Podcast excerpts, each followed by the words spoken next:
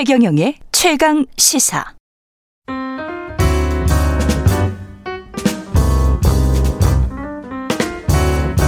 네, 더 나은 미래를 위해서 오늘의 정책을 고민합니다. 김기식의 정책 이야기 식센스 김기식 더 미래연구소 소장 나와 계십니다.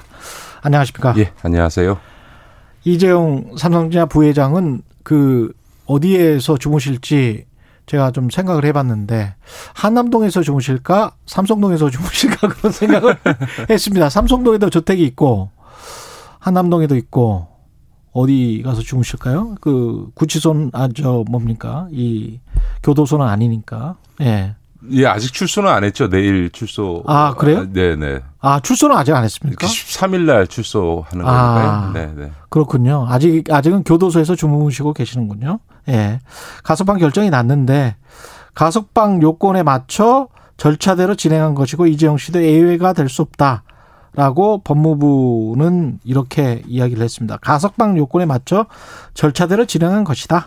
제가 이, 올해 죄송합니다. 1월 음. 달에 정준영 부장판사가 이재용 부회장한테 2년 6개월 선고한 직후에 이 방송에 나와서 맞다. 올해 가석방을 시켜주기 위한 어, 양형이었다라고 제가 말씀드렸고 제가 얘기한 대로 올해 가석방이 그대로 됐어요. 이루어진 거지요. 예. 그래서 그다 이게 이제 짚어야 될 거는 정준영 부장판사의 양형 자체에 문제가 있는 거죠. 예를 들어서 2심에서 그 이제 재판부가 이재용 부회장을 집행유예로 풀어주기 위해서 뇌물 액수를 39억으로 줄여가지고 2년 6개월을 했죠. 예, 선고했는데 대법원에서 뇌물 액수가 39억이 아니고 음. 어, 86억이다라고 거의 50억 정도를 늘려서 음. 그 원- 이 2심을 파기 환송한 거거든요. 예.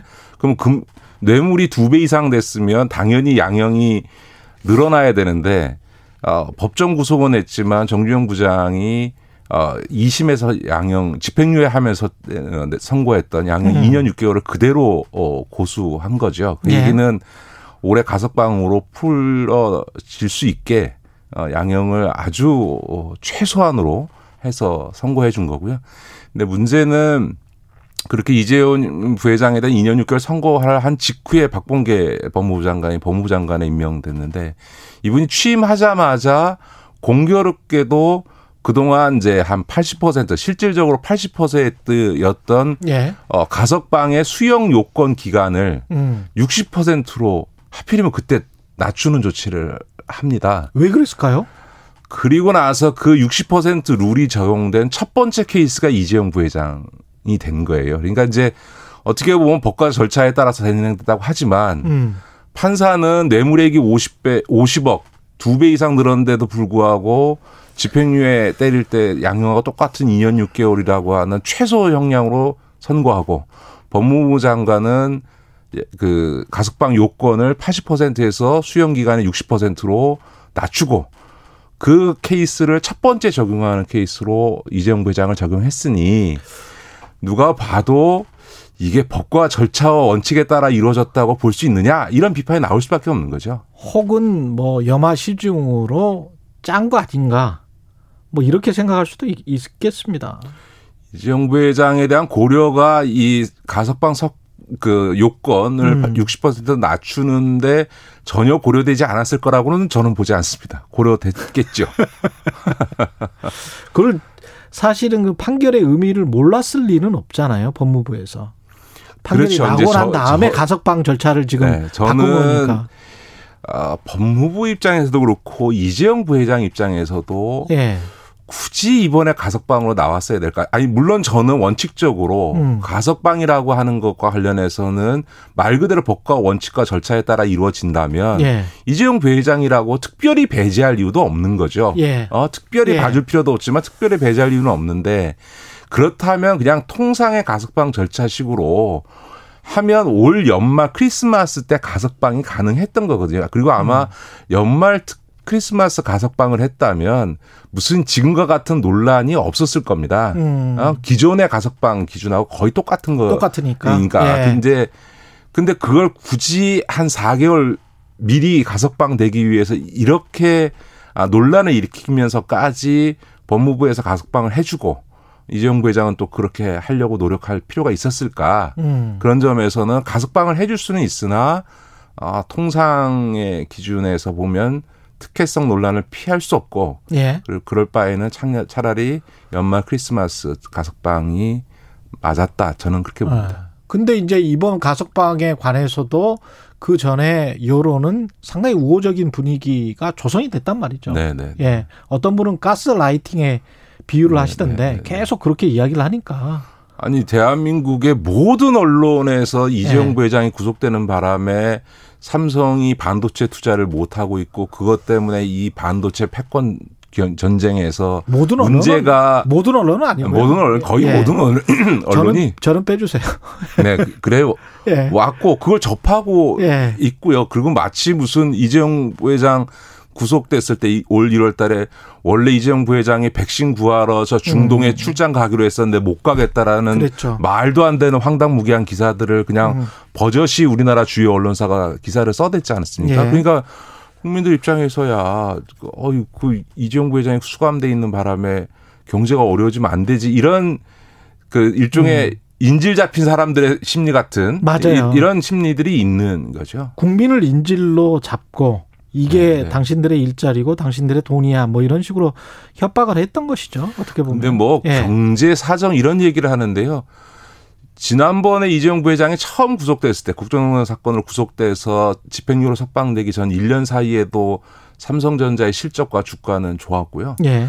사실은 이재용 부회장이 올해 1월 달에 구속되고 이번에 나올 때까지 기간 동안 삼성전자가 지금 최고의 실적을 음. 다시 회복 했습니다. 했죠. 예. 그런데 나오자마자 지금 주가가 꼰도박질 쳐서 지금 7만 예. 전자로 떨어져서 7만 전자가 됐습니다. 많은 소액주주들의 지금 실망을 자아내고 있거든요. 그러니까 예. 도대체 저는 우리 사회에서 정치권이나 언론에서 이재용 부회장이 구속돼 있으면 반도체 투자 못 한다라고 하는 이런 허무맹랑한 거짓말을 반도체 투자는 한 라인을 까는데 10조입니다. 그렇죠. 그 10조짜리 투자는 이게 돈이 10조이기 때문에 음. 미리 딱 그 개발 일정에 따라서 예. 주기적으로 이루어져야 되고 그것이 이루어지지 않으면 반도체 회사를 할 수가 없는 겁니다. 그게 그렇죠. 뭐 이재용 부회장이 서로 징역 안에 있든 아니든 간에 그 투자는 이러이러한 맥락에서 할 수밖에 없습니다 하면 그냥 하면 되는 거예요.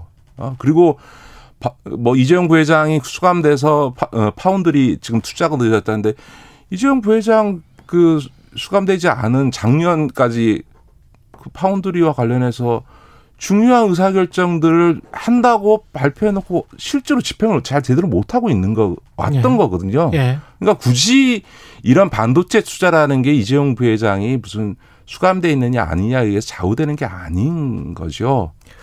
저는 그 삼성전자의 사장급 정도 되면은 뭐 보통 이제 등기사 그 월급 연봉 나오지 않습니까? 네네. 뭐 80억, 100억 가까이 되신 분들도 있던데 100억이 대부분 넘죠. 그쵸? 네, 네.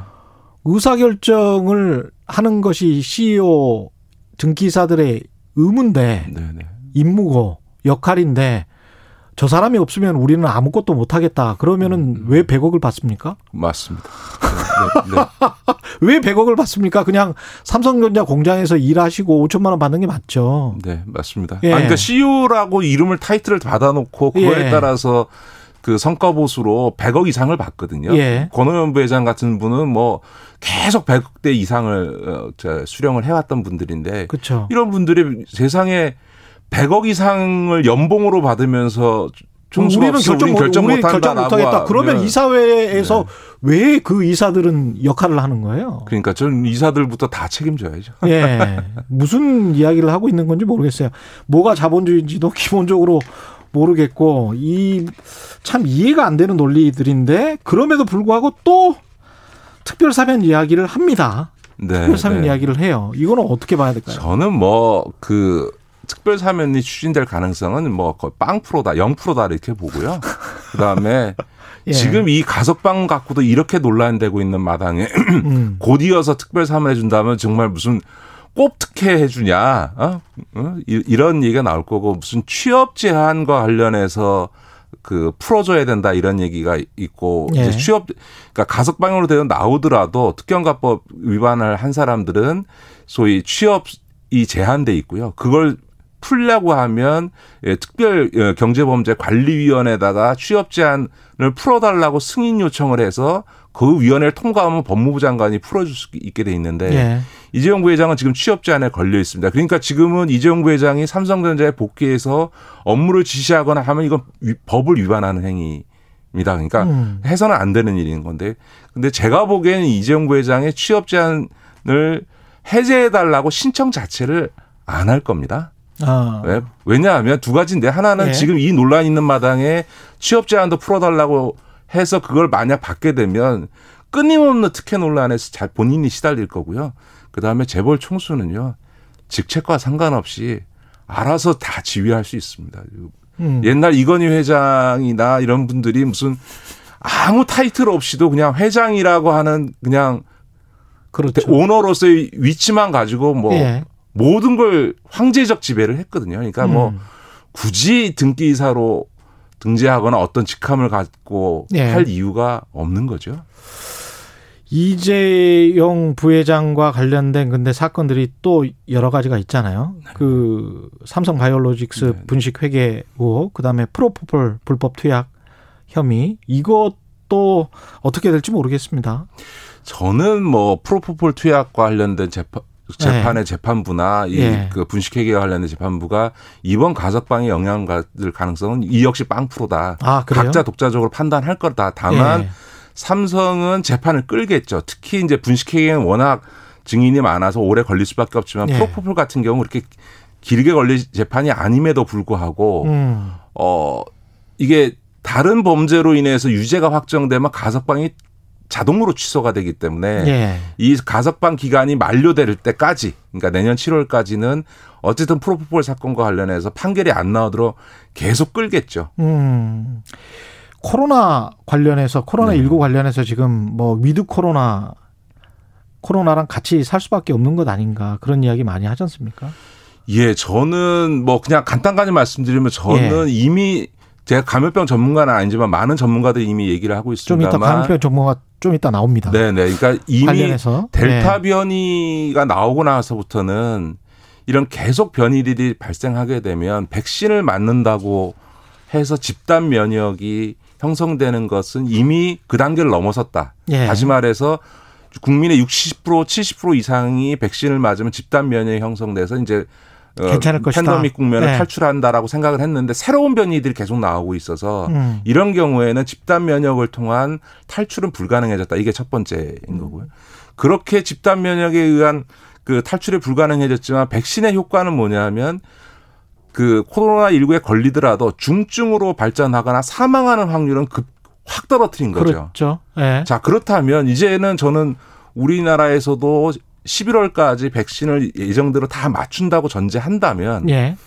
그 뒤에 계속 코로나가 환자가 생긴다고 해서 현재와 같은 방역 조치를 계속 유지할 것인가에 대해서는 저는 근본적인 재검토와 사회적 합의가 필요하다고 생각합니다. 그러니까 코로나로 인한 생물학적 사망의 가능성은 급격히 떨어졌다면 지금은 이제는 방역 조치로 인해서 사회적으로 사망하고 있는 특히 자영업자들을 그렇죠. 중심으로 방역 조치로 인해서 생물학적 생명은 유지할지 모르지만 사회적으로는 망해서 사망해 버리는 이게 더 심각한 문제가 된다. 그런 점에서 보면 백신 보급이 일정 수준 이상에서 8, 90% 이상 되- 돼서 예. 코로나로 인해서 사망하거나 중증 환자가 될 가능성이 없어졌을 시점 생기더라도 다 관리할 수 있는 시점이 되면 저는 방역 조치를 과감하게 풀고 음. 마치 우리가 매년 독감 주사 맞잖아요. 그렇죠. 그 독감 환자는 늘 생겨나고 그 독감으로 인한 사망자도 생겨나거든요. 그러나 음. 사회는 그냥 그거를 함께 가면서 관리하는 거거든요. 근데 저는 이 점에 있어서는 소위 의료 전문가들의 이야기만 들어서는 안 된다. 의료 전문가는 병원에 가면 의사들은 늘 최악의 경우를 염두에 그렇죠. 두고 예. 얘기하게 돼 있거든요. 왜냐하면 음. 그러지다가 다른 문제 생기면 책임을 져야 되니까. 그렇죠. 그러니까 이거는 그 어, 감염내과 전문의들의 의견은 의학적 판단으로 듣고 음. 그거에 기반해서 사회적으로 대화해야 됩니다. 사회적으로 우리 사회가 여야를. 떠나서 예. 과연 자 백신 다 맞아서 음. 이제 중증 환자나 감염병 그 사망할 가능성은 최소화됐다. 음. 이 상황에서 방역 조치를 계속 유지할 거냐 풀고 우리가 관리해 갈 거냐에 대해서는 저는 합의해야 된다. 이 점에서는 여야가 싸우면 안- 안 되고 이렇게 생각합니다. 그래서 예. 그런 사회적 공론화 과정을 저는 이제 본격적으로 시작해야 될 때가 왔다 이렇게 봅니다. 예. 예.